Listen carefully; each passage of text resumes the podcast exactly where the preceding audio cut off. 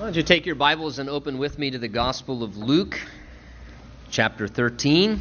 And if you do need a Bible, we have some. If you want to lift your hand up, we'd be happy to bring one over to you so you can follow along as we study God's Word. Just hold your hand up, and they're coming up the aisle with some Bibles. That way you can follow along. Make sure what we're saying and what we're looking at is the truth of God's Word for yourself. So just keep your hand up, and they'll bring a Bible over to you. You know, before we get to our study this morning, I just as we were worshiping, felt like the Lord kept impressing this verse on my heart. Perhaps it's for one of you, or maybe a few of you here this morning. I don't know, but I just want to share it. Uh, Isaiah 41 declares this God says, Fear not, for I am with you. Be not dismayed, for I am your God. I will strengthen you. Yes, I will help you.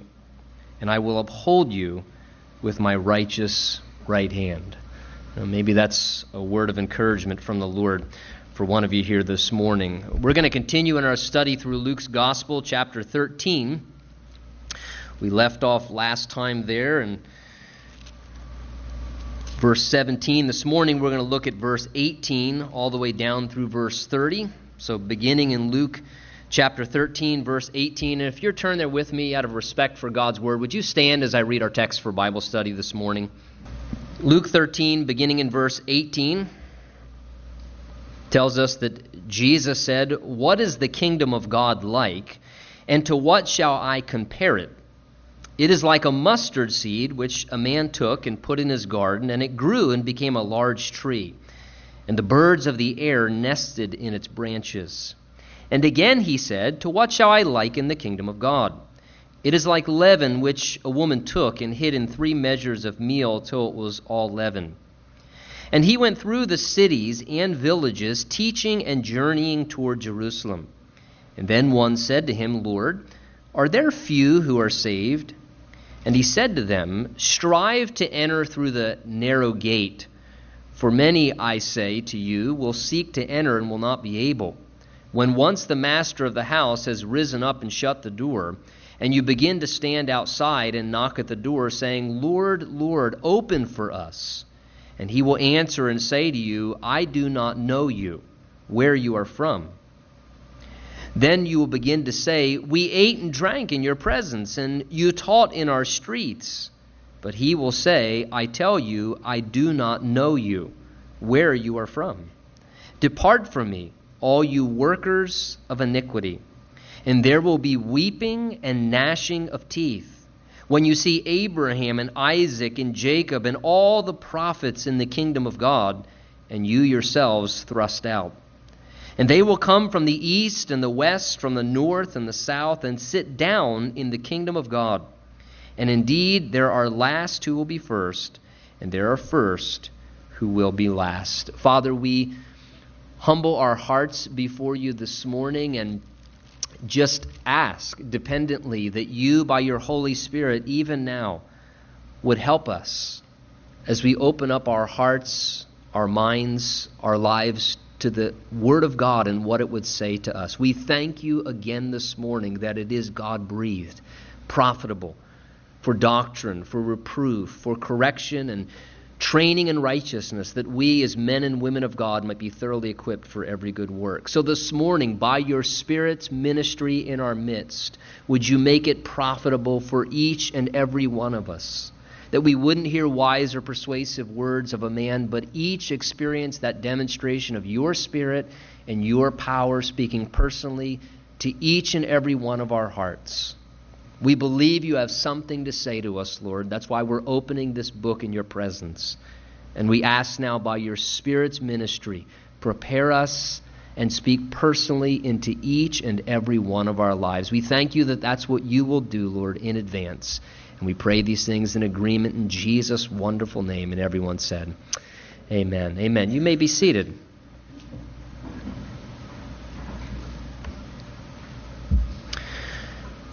You know, it's pretty obvious in the reading of what we're looking at this morning that Jesus here is speaking about the tremendous importance of entering the kingdom of God.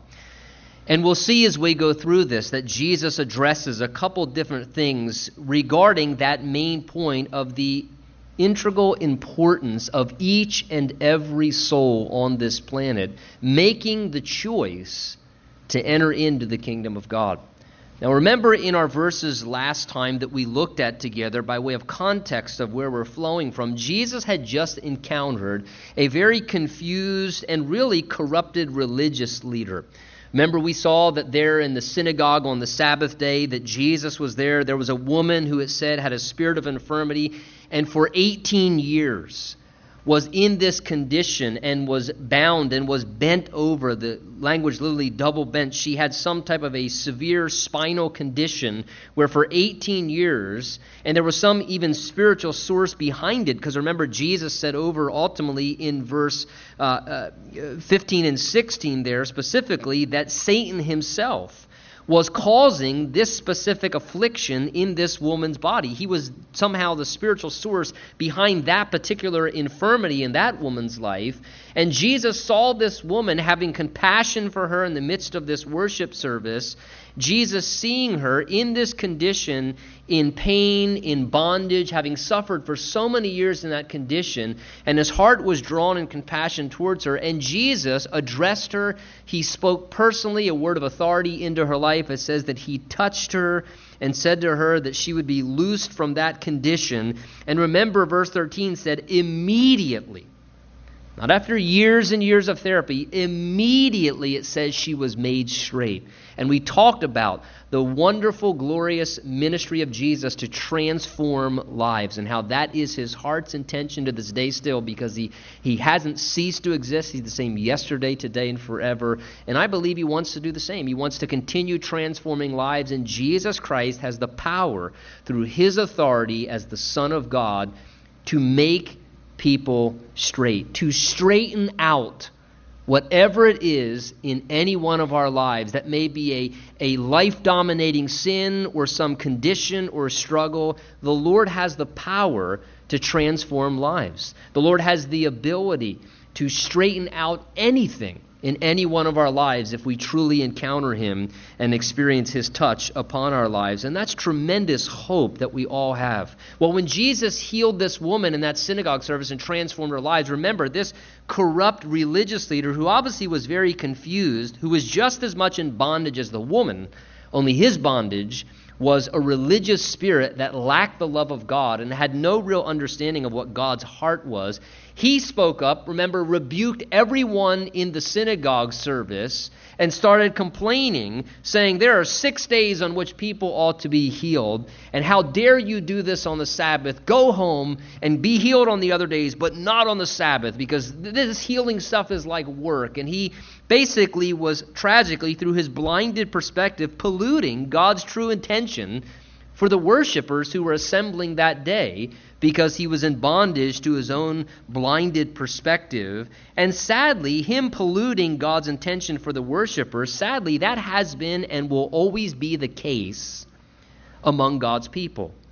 There will always, to some extent, be where that is spiritually pure and what is spiritually genuine is taking place, there will always be the constant threat of that being polluted and defiled by evil, by corrupted individuals with wrong mentalities or wrong heart attitudes. And there will always be, when there's the genuine work of God taking place, a constant threat of the enemy and what is corrupt, trying to infiltrate and trying to distort and to defile what the heart of God really is. And nowhere really is that more dangerous or damaging than as it pertains to individuals' understanding clearly, as God would have them to, how to enter into the kingdom of God. And we'll see that as we go through this story this morning. Look with me again back in verse 18 if you draw your attention back to there, Jesus begins after that encounter in the synagogue, having rebuked that man for his hypocrisy, corrupting the ideas of the worshippers. Jesus now, it says, verse 18, said, What is the kingdom of God like? And to what shall I compare it? He says, It's like a mustard seed which a man took and put in his garden, and it grew. And it became a large tree, and the birds of the air nested in its branches. Again, he said, to what shall I liken or compare, he says, the kingdom of God? It's also like leaven, Jesus says, which a woman took and hid in three measures of meal till it was all leavened. Now, what we have here is Jesus, no doubt in response to that interaction that just took place. You have Jesus here forecasting what the kingdom of God would be like, giving some illustrations or comparisons that the people in that day could very clearly relate to. And he's indicating what the unfolding of the kingdom of God would become like not only during the time of his earthly ministry, but certainly as it would then go forward into the church age of which you and I are still a part of. Note in verse 18, he's clearly seeking to use metaphoric speech. He says, What is the kingdom of God like? And he says, To what shall I compare it? So he's trying to make analogies and illustrations using metaphoric speech in these two brief parables there in verse 19 as well as in verse 21. Now, the best way many a times, and particularly here with these parables, to interpret parables is to use a, a way of study that's important when looking at the Bible, which is called expositional constancy. Now, expositional constancy basically says that whatever something represents the first time it appears in the Bible, that that then is usually the same thing it should represent or mean throughout the remainder of Scripture as you continue to study through the Bible. That the first time you see something show up, you get its truest meaning and what something represents, even if it's something symbolic, as what we sort of see here with these birds and the trees and the leaven and so forth, that something's meaning remains constant as we exposit or we interpret the rest of Scripture. It's expositional constancy. We carry that idea. And we notice, first of all, that Jesus likens the kingdom of God in verse 19 to a mustard seed experiencing tremendous growth and tremendous expansion to become a huge tree that then becomes a lodging place, he says, for birds to come and nest in its branches. Now, a mustard seed did not typically grow into a large tree. So, very clearly, Jesus here is intending to picture abnormal growth. It wasn't typical for a mustard seed to grow into a large, big, sturdy, and strong tree. So, this is abnormal growth, it's unusual development, it's the expansion of something that involves becoming way bigger than what was ever expected. And that's what Jesus is picturing here. In fact, so large and sturdy does this particular mustard seed become. He says it actually becomes a large tree, so large that it has strong and sturdy branches it puts out from itself that allows the opportunity for all different kinds of birds to come and to have access and make a nesting place in its branches where it was. Now, in Matthew chapter 13, Jesus gave one of his first parables. And in one of his first parables, Jesus gave that parable, remember, of the sower that went out to sow seed in the different kinds of soil.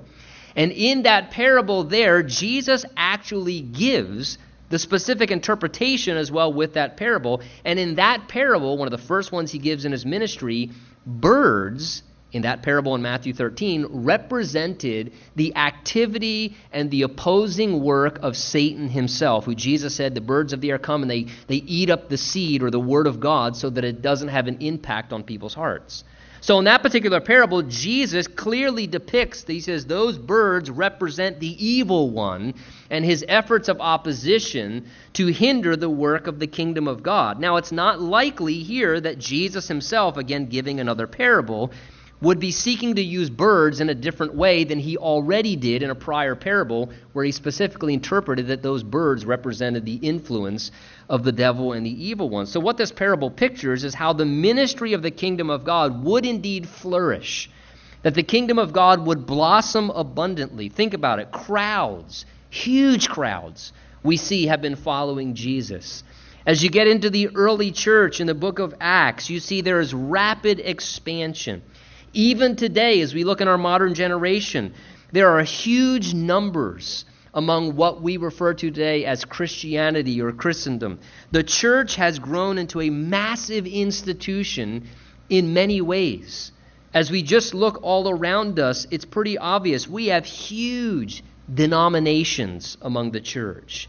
We have today, especially in the modern generation, what we now call mega churches and churches that become so large that then they almost you know formulate their ministry ideas and, and franchise their particular systematic style of ministry and, and put people out almost with a, a business mindset and a business model to go out. And the church has become this massive institution. However as a result the church has been and the church always will be because of that massive growth, that reality, a lodging place for all types of evil and corrupt things to enter into it and to nest in its branches among it. Because of how big and sturdy this spiritual institution's become, it just presents a very opportune place for access of corrupt things of all sorts to enter in and to nest among it. I mean, just consider it. Things like false teachers coming in and nesting in the branches among the church, and then propagating wrong doctrines, liberalizing things, and being very liberal in the interpretations of what the Word of God truly says. Or on the flip side of that, legalism and putting rules and all kinds of unscriptural burdens and requirements upon people. Or those who teach things like, you know, prosperity and the faith movement and, and everybody has to be healed or you have sin in your life and, and you don't have enough faith and that's why you're, you're still struggling with some illness or physical problem. And these different things infiltrate under the umbrella of the church. You have the entrance of things like wolves and charlatans, people who uh, are, are just nothing other than, honestly, they're religious frauds, they're swindlers. They understand how to take a religious cloak and to dress a certain way and talk a certain way and, and maybe even get a television program and say hallelujah and be slick and charismatic, and they're nothing more than religious salesmen. They're charlatans. And they're doing nothing other than using the umbrella of, of the things that are called Christianity to just prey upon naive and gullible people and to enrich themselves with an unhealthy motive. We have among the, the branches of what is called the church all types of pseudo Christian cults. Mormonism and Jehovah's Witness and Christian science, these things that put themselves among the branches of what is intended to be the church and the kingdom of God and talk about Jesus, but it's not the Jesus of the Bible. It's not science by any means what Christian science is.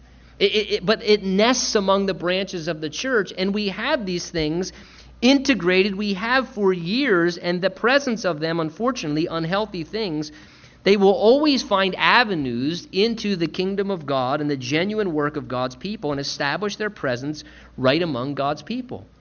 And it is an unfortunate thing, but to make a nest and breed their influences and activities under the covering of the kingdom of God's umbrella is something that has been happening for generations, and it's something that we see continues to take place today. Sadly, it is just one of the downsides, Jesus says, of the massive growth and development that took place as in some ways men got a hold of the things of God's kingdom, and it just allows for easier access and defilement where wrong things can enter in, they can find avenues to get in, and because there's all types of opportunity, they can sort of plant themselves and make their nests, and really they're just polluting the gospel ministry. They're corrupting and defiling the genuine work of God's Spirit by their presence intermingled among that which is supposed to be pure in the kingdom of God. They find ways to infiltrate and inhabit right among God's people.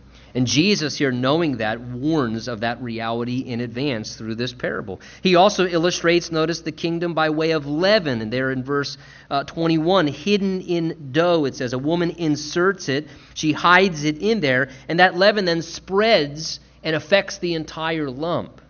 Now, a small amount of leaven inserted into a, a, portion of dough through the putrefying process ultimately spreads and infects the entire lump. The Bible says a little bit of leaven leavens the whole lump. And we know, again, through expositional constancy, if we want to stay true to the context of Scripture, leaven in the Bible from Old Testament through typically is always symbolically used to represent what is evil and sinful. Again, Jesus himself has already used the word leaven in this particular capacity and context. In Luke chapter 12, verse 1, just one chapter back, Jesus said there these words Beware of the leaven of the Pharisees, which is hypocrisy. In other words, Jesus, referring to the hypocrisy of the religious leaders, the Pharisees, he called it leaven, and he said, Beware of it, so that you're not infected by their religious hypocrisy. And Jesus used leaven there to illustrate that sinful, evil behavior from the religious leaders in that day. In Matthew, Jesus warns of the leaven, he says there, which represents the wrong doctrine of the Pharisees and the Sadducees. One was legalism, the other really was liberalism. And Jesus is picturing how among the kingdom of God, there will be also people who are inserting via, let's say, hidden deposits, some really dangerous ideas and some treacherously wrong doctrines. And it will be a part of the reality of God's kingdom. There will be ideologies and doctrines that can spread that are not from the Lord, that can infect people who are exposed to them. And ideas that will defile people's spiritual understandings. And they'll be inserted like leaven and will affect those who are exposed to them. Listen to what Peter says in his second epistle, 2 Peter 2, verse 1 to 3. Peter declares this But there were also false prophets among the people, even as there will be false teachers among you. Now listen to Peter's words by the Spirit's inspiration. Regarding false teachers, he says, who will secretly bring in destructive heresies. Do you notice what the Holy Spirit said there? Secretly bring in destructive heresies. Look, somebody doesn't stand up and say, hey, we're going to go 85 degrees off from what the Word of God really. No, no. Secretly, subtly, slowly, like the frog in a boiling pot of water, just secretly. We're, we're, we're just, we're just going to take a, a little new direction here, and that new direction just gradually. And he says, secretly, they bring in destructive heresies. They may say 98% of what's right. But if they're 2% off, if you've ever taken off on a flight before, you don't want the navigation devices on the plane to work 98% accurately. Guess what? You travel quite a distance, you're going to be nowhere near where you're supposed to land at. You're going to end up way off course. And Peter says these false teachers, they secretly bring in destructive heresies. And then worse, he says, and many will follow their destructive ways, because of whom the way of truth will be blasphemed. Then Peter says, by covetousness, greediness, by covetousness, they will exploit you with deceptive words, secretly bringing in things. With covetousness as their motivation, exploiting people with very deceptive words. Now, why is Jesus, question here, why is Jesus obviously telling us about the presence of evil and corrupting things that will coexist among God's people as corrupting influences among us? Well, I think for a few reasons. First of all, that very simply we would just be aware of such influences. And that we would learn as Christians there's nothing unloving about being watchful and being discerning. There's nothing more foolish than, than being spiritually naive or gullible. That's never God's intention for us. God doesn't want us to be critical and judgmental, but God wants us, by the Spirit of truth, that is what the Holy Spirit's called by Jesus, to interpret and to discern what is truth and what's error. The Bible tells us to judge prophecies, to listen to things, to test the spirits, to make sure that it is of the Spirit of the Lord, so we avoid the effects of that. And secondly, I think that we'd be willing to recognize and accept the reality this is just the way it's going to be. See, some people get really bugged. Oh, you know, all these, there's all this corruption among the church. There's all this hypocrisy, or these, these false teachers, or they watch a television program that those of us who are genuine Christians look at and we go, oh my gosh, why are those people on TV? They're representing Christianity, and some unsaved guy's clicking through the channels watching the Phillies or this and that, and then he sees that and he goes, This is this is Christianity, this is church. No wonder these these guys are and and what happens? And they get a stereotypical prejudice and bad attitude towards God. Listen, Jesus said these things are going to exist. That's not an out or an excuse. We just need to accept the reality these things are going to exist. Jesus said, look, there are going to be things nesting in the branches. And, and it's unfortunate, but the presence and the reality of it, Jesus said, is something that just will be a reality that always exists. And to make sure we each, I think as well, he tells us this, to make sure we each take very, very seriously as individual eternal souls before God where we're at in our own spiritual relationship with our Creator. that despite what anyone else or others do, we would make sure that we're right with God personally. That I wouldn't say when I get to heaven, well, if it wasn't for that, you know, guy on the TV that always, you could tell he was such a fake, you know, that's why I wanted nothing to do with, with church or God. And, and look, that's not going to work. That, that's not going to work. Or well, I went to church and I had this really bad experience and, and I was you know and, and this happened and they started going off in another direction. So that's it. I'm I'm done. I'm done with church. I'm I'm done with Jesus. I'm done with God. Wait a minute. We need to stand before God and believe what we've come to by our own conscious convictions by studying the Word of God for ourselves and taking accountability for our own soul before Lord. Jesus said, Look, I know this stuff's out there. It's going to happen.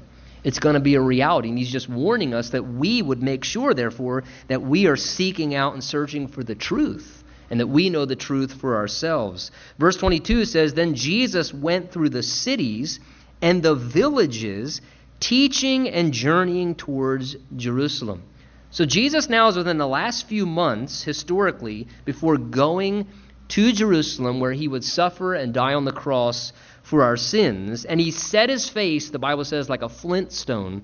Not those kind of flint stones, sorry about that. A flint stone. He's determined now to go to Jerusalem to fulfill the will of God, which was the sacrifice himself for our sins upon the cross, to be the substitutionary payment for my sins and your sins, the sins of the whole world. And he is determined now, heading towards Jerusalem. The time of his ministry is within the last few months at this point, so his time is limited on the earth. And it's interesting to me, in the last few months of Jesus' earthly existence and ministry, why he was with us, notice what he's concentrating on.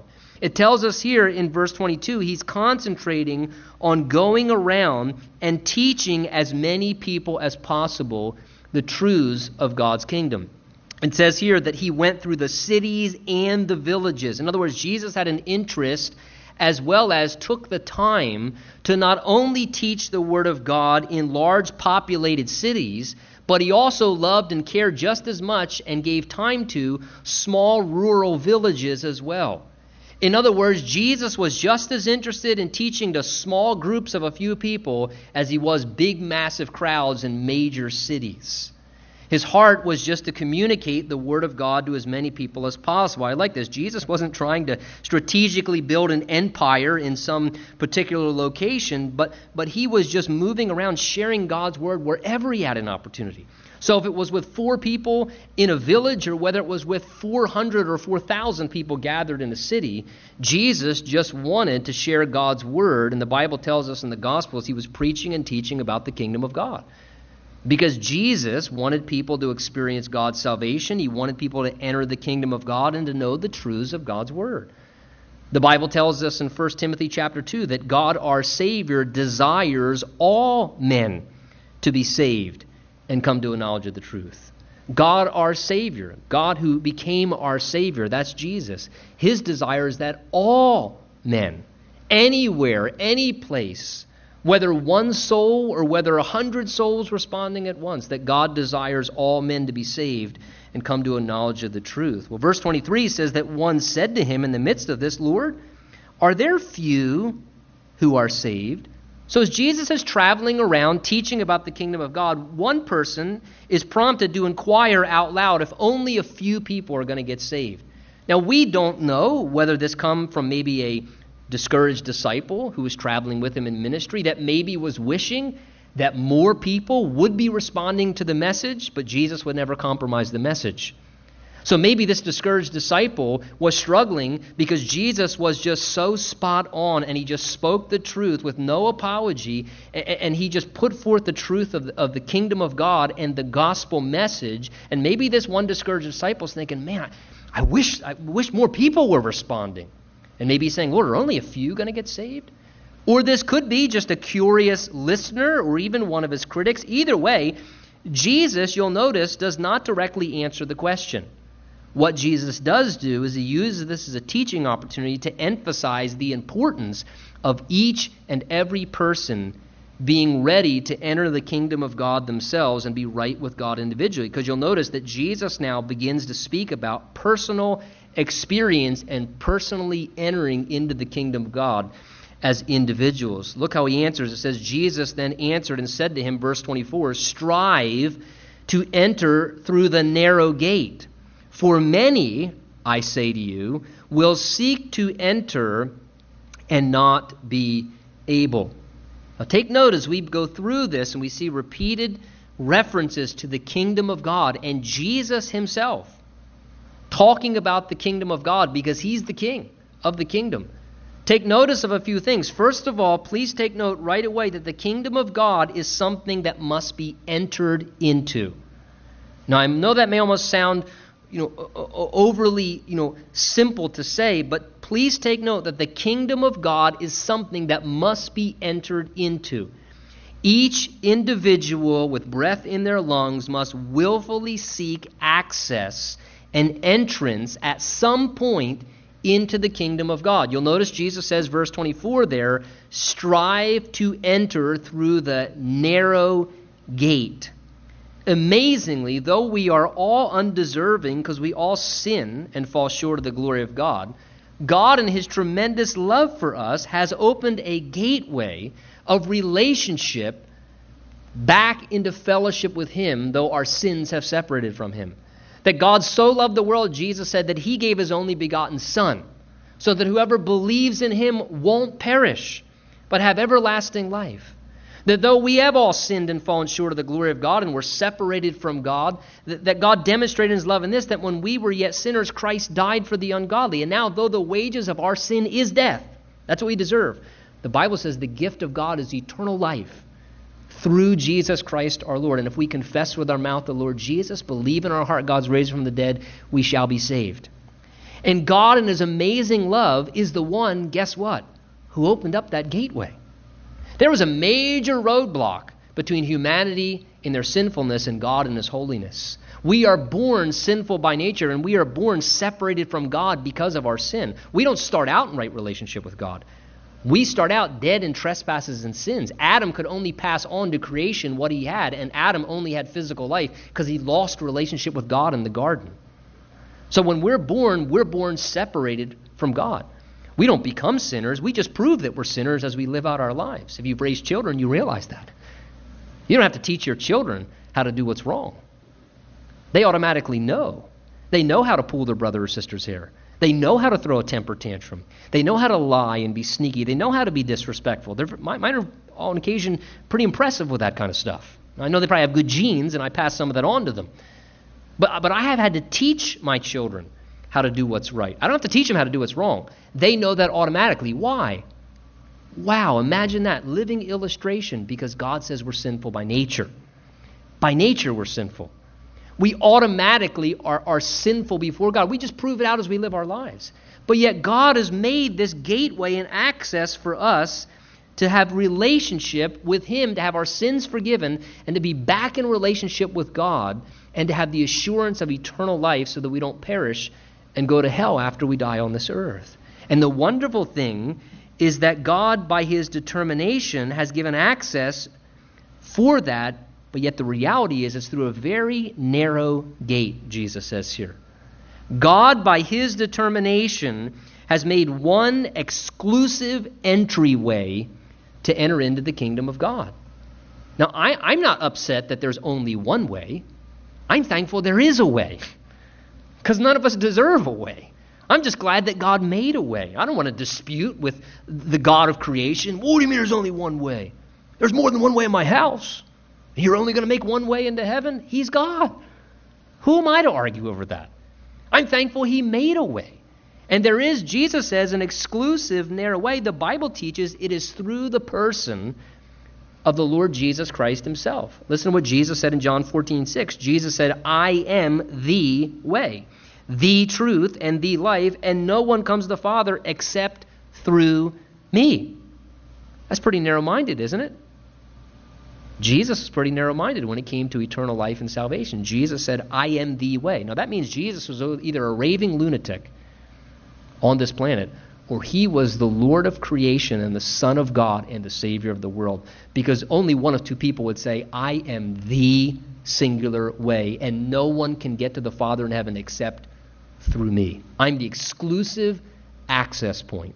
And unless you come to me, you can't get into heaven. That's either one of two people. That's not just a good religious man.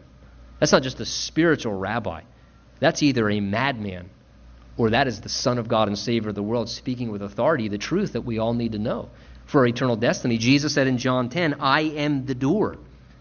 And he says, Anyone who enters by me, he will be saved. Paul tells Timothy in 1 Timothy 2 5 and 6 there is one God and one mediator between God and man, the man Christ Jesus, who gave himself a ransom for all. So God, through Jesus, resolved the problem of our sin that separated us from a holy God. Jesus came, he lived the sinless life we could not. He embraced the punishment for our sins that we deserve so that we don't have to. He died on the cross as our substitute. God's wrath was satisfied. Jesus rose from the dead. And now Jesus says, if you believe in me and come through me as the one mediator between God and man, he says, then your sins can be forgiven and you can have access to eternal life. But we must choose to accept and embrace by faith God's terms that He's established for access into heaven. And that is through belief and faith in His Son Jesus Christ as the narrow gate. This reminds me of what Jesus said as well in Matthew 7 13 and 14. Jesus said, Enter by the narrow gate, for wide is the gate and broad is the way that leads to destruction, and there are many who go by it. Because narrow is the gate, Jesus said, and difficult is the way which leads to life, and there are few who find it. See, entering the kingdom of God is as well not only something we must do, but please note as well, it's not something that's going to happen automatically. And here's what I want you to see in this entering the kingdom of God is not going to happen automatically, that we'll, we'll just kind of drift into it eventually if we just kind of hang around the gate. Maybe eventually we'll just kind of drift our way. And Jesus is emphasizing in verse 24 that we must consciously willfully and individually seek to enter by our own personal decision at some point on this earth. Jesus says there, strive to enter because many will seek to and not be able. That word strive Jesus uses in the original language is an athletic term. And it refers to agonizing, that an athlete would, would agonize in tremendous effort to win the prize and obtain the victory in their event. Again, as you watch the Olympics in the days ahead, you'll notice athletic victory is not obtained by passively just sitting around and doing nothing. You'll never, you'll never obtain the prize that way. The athlete has to pursue through action and effort in order to acquire what they're seeking to obtain. And that's the term that Jesus uses here. We must consciously extend personal desire and determination spiritually to enter through that narrow gate, which is Jesus Christ Himself. Not that we work for our salvation. That's not what the Bible teaches. Not that we work for our salvation, but we must exercise our will by making a choice to embrace Jesus. We must at some point ultimately take action via an act of faith to say yes to Jesus Christ. There must come a moment in our life, a decision day, when we make the choice to enter in to the kingdom of God through the gateway of the person of Jesus Christ. And that is why the Bible says today is the day of salvation. Because, see, there is a day of each and every person's salvation. A day in which I, then understanding the claims of the gospel, the reality of, of my own personal sinfulness before God, I understand the reality of the consequences of my sinfulness before God, that there is an eternal place of punishment called hell, and there is access to eternal life with God in heaven. And I understand that there is only one way. It's not by being religious, it's not by saying, hey, I got Christian parents, so don't I kind of drift in together with them? No, it's by understanding I, as an individual sinner before a holy God, understand what Jesus Christ did for me in his love. And I humbly put down my pride, I humbly put down my, my selfishness, and I say, Jesus, would you save me? Take away my sin. I want to go to heaven. And I understand, Lord, I won't if you don't save me, if you don't forgive my sin. And the Bible says today, there is a day when each and every person must do that. And the searching question, maybe for one or some of you this morning, is have you ever done that yet? If not, maybe today is the day that you respond to what the Lord has been speaking to you. And what does Jesus mean here when he says as well that many will seek to enter and not be able? Well, I think, in essence, some want to enter the kingdom of God, but guess what? They're not willing to turn away from their sin they're not willing to turn away from the ways of the world and walk away from those things and living in the world and enter through the gateway of Jesus and begin to live a life in the kingdom of God. And therefore, they, they want to enter, they seek to enter, but they won't be able to enter because they are not able to turn away and do the difficult thing to turn away from that and to follow Jesus into the kingdom of God instead. Others, I think, want to enter the kingdom of God, and many don't enter. They're not able because uh, let's say they just they kind of want to hang around the gates of Jesus. They don't really want to make a commitment though and enter in though. They don't mind hanging around the gates of Jesus. They realize it's better than the gates of the world where all kinds of rotten, horrible things are happening and people are ruining it. So they kind of tend to gravitate a little more to the gate of Jesus. And look, things seem a little better in that environment. So, so hey, I'm not opposed to hanging around the gate of Jesus. People seem nice there. They don't, they don't stab people in the back, and there's a, kind of a little bit of love. And, and people want to hang around the gate of Jesus, but they won't enter into the kingdom simply because they're never willing to make a commitment to actually enter in themselves. Other people want to enter the kingdom, and they won't do so because they cannot humble themselves to accept the exclusive terms that God has provided through Jesus, that it's not through being religious, but having a relationship and following Jesus. Would you be honest with me this morning? It is difficult. It's difficult to submit our stubborn will and accept and admit the fact that we need to be saved by Jesus. That takes humility. And by nature, I'm proud and I'm arrogant. And to acknowledge the fact there's only one way, my human pride resisted that you know, my humanity struggled against it, and many a times people, therefore, they'll seek to find loopholes continuously. And they will chronically, again and again, try and find other ways around the simple truths of the gospel.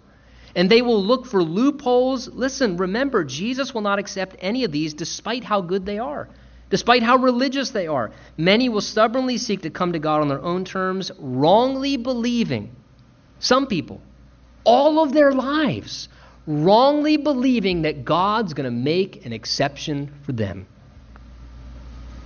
He won't. Maybe everybody in the world makes an exception for you because you're that kind of gal or you're that kind of guy and you know how to work everybody else on this planet. You can't work God. And God won't make exceptions. And there are people, tragically, who will regretfully discover one day that God says, Look, I don't show partiality. You must come on my terms because I am God and you are a human being. And Jesus says, Many, tragically, will seek to enter and not be able. Verse 25, he says, When once the master of the house has risen up and shut the door, and you begin to stand outside and knock on the door saying, Lord, Lord, open for us, he'll answer and say, I do not know you, where you're from. And then we'll begin to say, But we ate and drank in your presence, and you taught in our streets. But he will say, I tell you, again, notice, I do not know you, where you are from. Depart from me, all you workers of iniquity. So Jesus shows here that entering the kingdom of God, as well as we've been saying, is solely based on and determined by what? Knowing Jesus personally. It's pretty obvious here. He's picturing the kingdom of God like a great banquet. And the day in which the master of the banquet gets up and he says, Okay, time to shut the doors, and at that moment, a prior invitation for anyone to enter in and enjoy the banquet with the king. That moment comes to an end, it comes to a close, and the time of admittance has now ended, and many will, having missed the opportunity, then at that moment on the outside be begging with regret for access, and the master will say, You know what? Hey, I offered the opportunity and you spurned it. And you spurned it again and again. And they will plead with regret and remorse, and, and he will have to tell them that though they argue, and notice what they argue there in verse 26, they say, Well, we ate and drank in your presence, and you taught in our streets. I mean, isn't that good enough? I mean, we were respectful towards you. Yes, we spurned your invitation. But I mean, we were respectful towards you at least. We, we, we interacted with you, and the master indicates that they never, however, encountered him personally. And he says to them, But I never knew you, depart from me. And what Jesus is doing here, obviously, is picturing what will happen spiritually in relation to the kingdom of God. Right now, there is an age of grace, and anybody can enter into the kingdom of God. It's an open invitation. But that time of opportunity will come to an end. No one knows the day or the hour when it's going to come to an end, but there is coming a time when Jesus will shut the door of access into the kingdom of God. And many, with great eternal regret, will be left outside pleading for access, saying, Lord, Lord, yet their acknowledgement is too late at that point, Jesus says.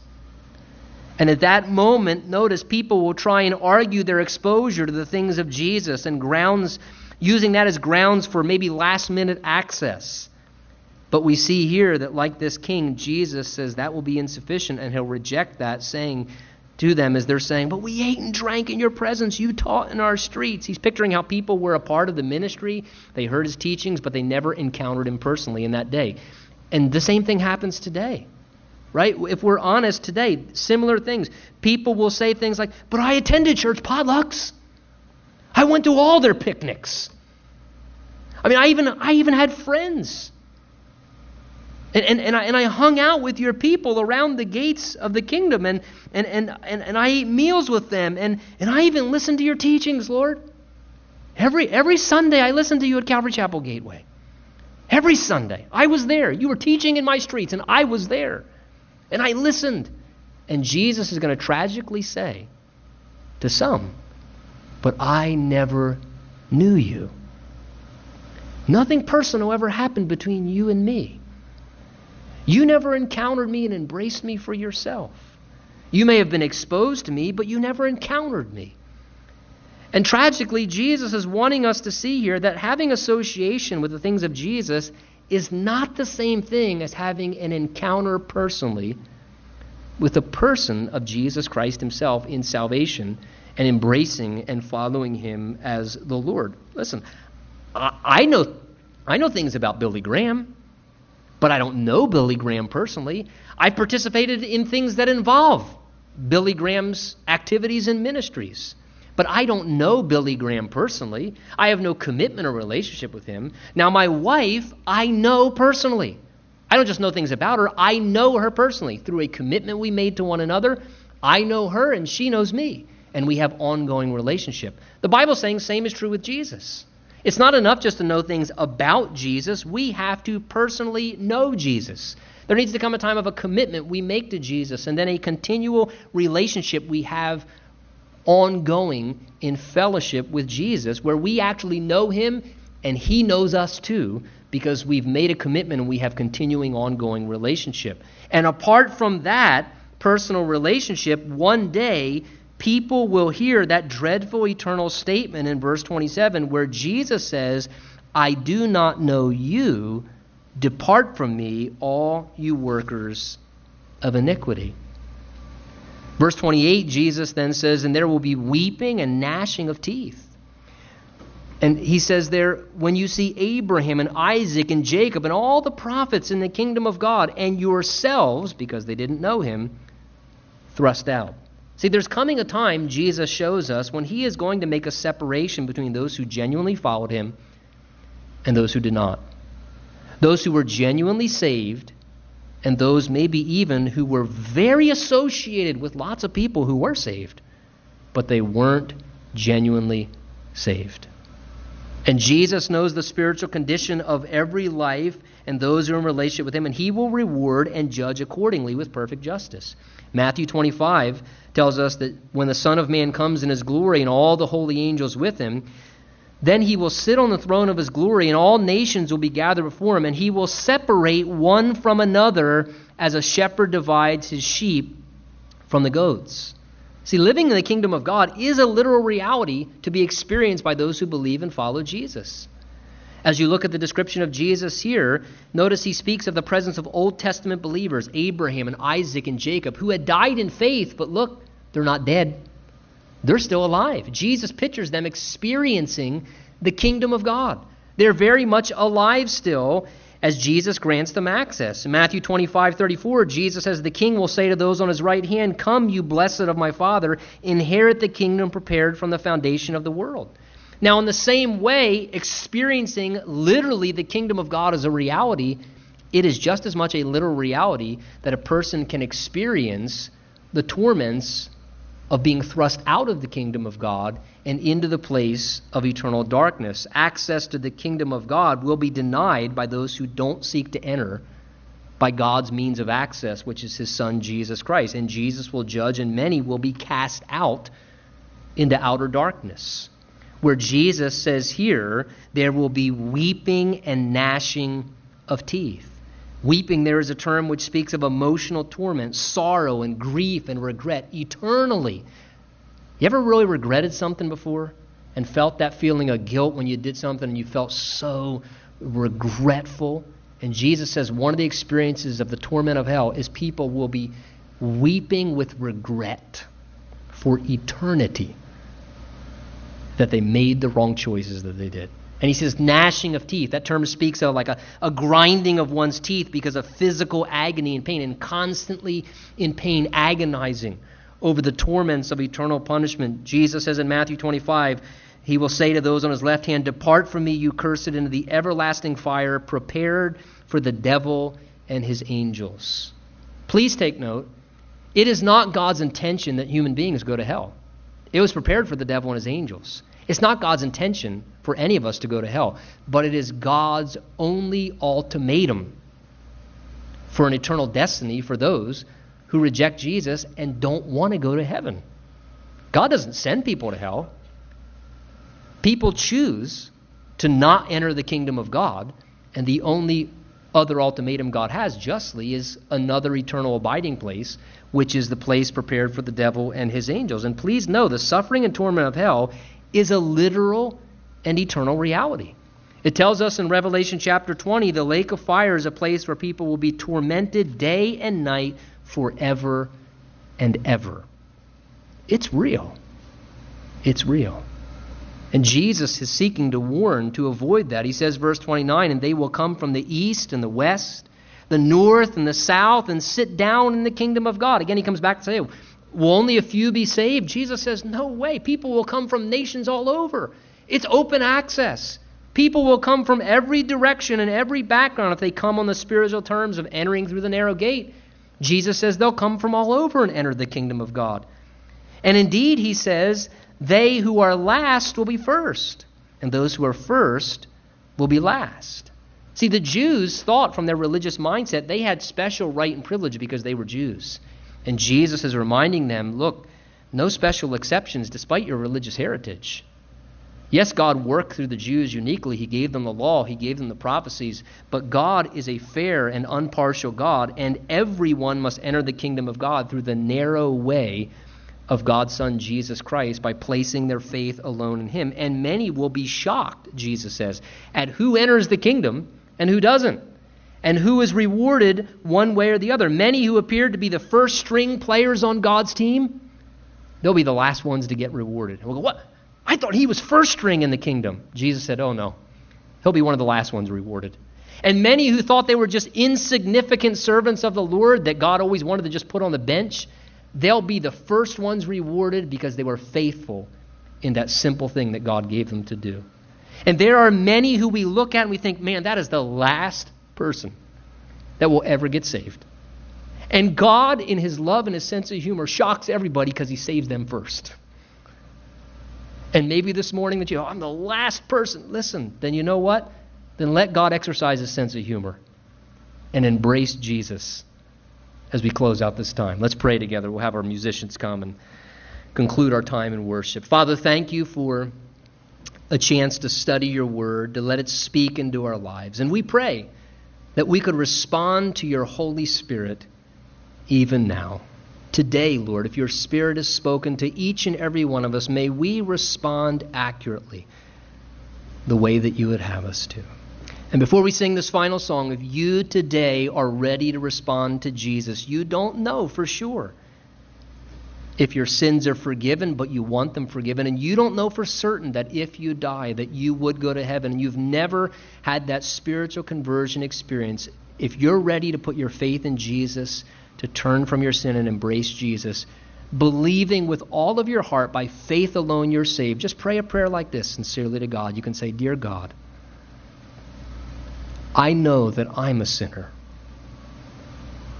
I'm sorry for all of my sin against you. I believe Jesus died on the cross for me. And today, Jesus, save me from my sin. Forgive me.